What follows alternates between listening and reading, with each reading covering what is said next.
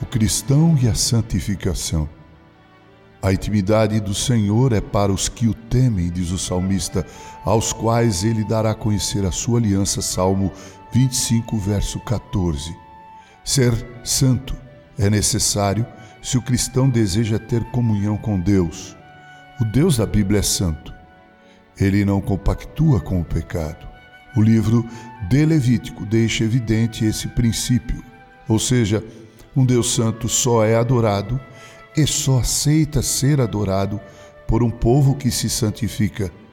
Podemos afirmar com toda segurança que quanto maior for nossa santidade, maior será nossa intimidade com Deus da Bíblia na adoração. Ser santo é ser separado das coisas reprováveis do mundo, é desprezar aquilo que Deus despreza e amar aquilo que Deus ama. Ser santo é ter prazer em andar na presença de Deus. Veja só o que aconteceu com nossos primeiros pais no Éden. Até cometerem o pecado da desobediência, eles tinham prazer na comunhão com Deus, mas depois do pecado, o que eles fizeram foi procurar se esconder. Para ser santo, é preciso que você busque saber o que realmente agrada e o que desagrada a Deus. E isso não é possível pela contemplação filosófica, nem tampouco pelas religiões, seja elas quais forem, nem acreditando em depuração através da reencarnação, que é uma religião, ou tampouco pelo simples esforço humano. A santificação é o resultado do uso que fazemos dos meios da graça, ou seja, a oração, a leitura e meditação nas Escrituras e a comunhão dos santos.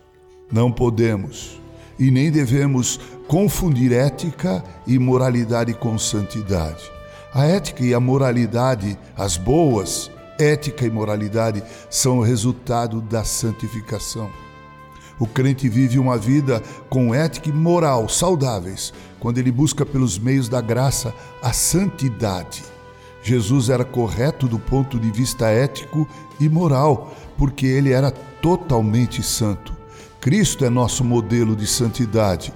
Por isso, seria muito bom fazer a seguinte pergunta a nós mesmos, antes de nos aprofundarmos em pensar, em falar ou fazer qualquer coisa.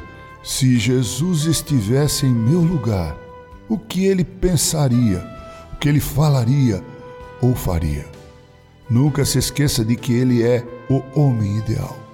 Prezado ouvinte, que a intimidade do Senhor seja uma experiência real em tua vida. Com carinho, Reverendo Mauro Sérgio Aiello.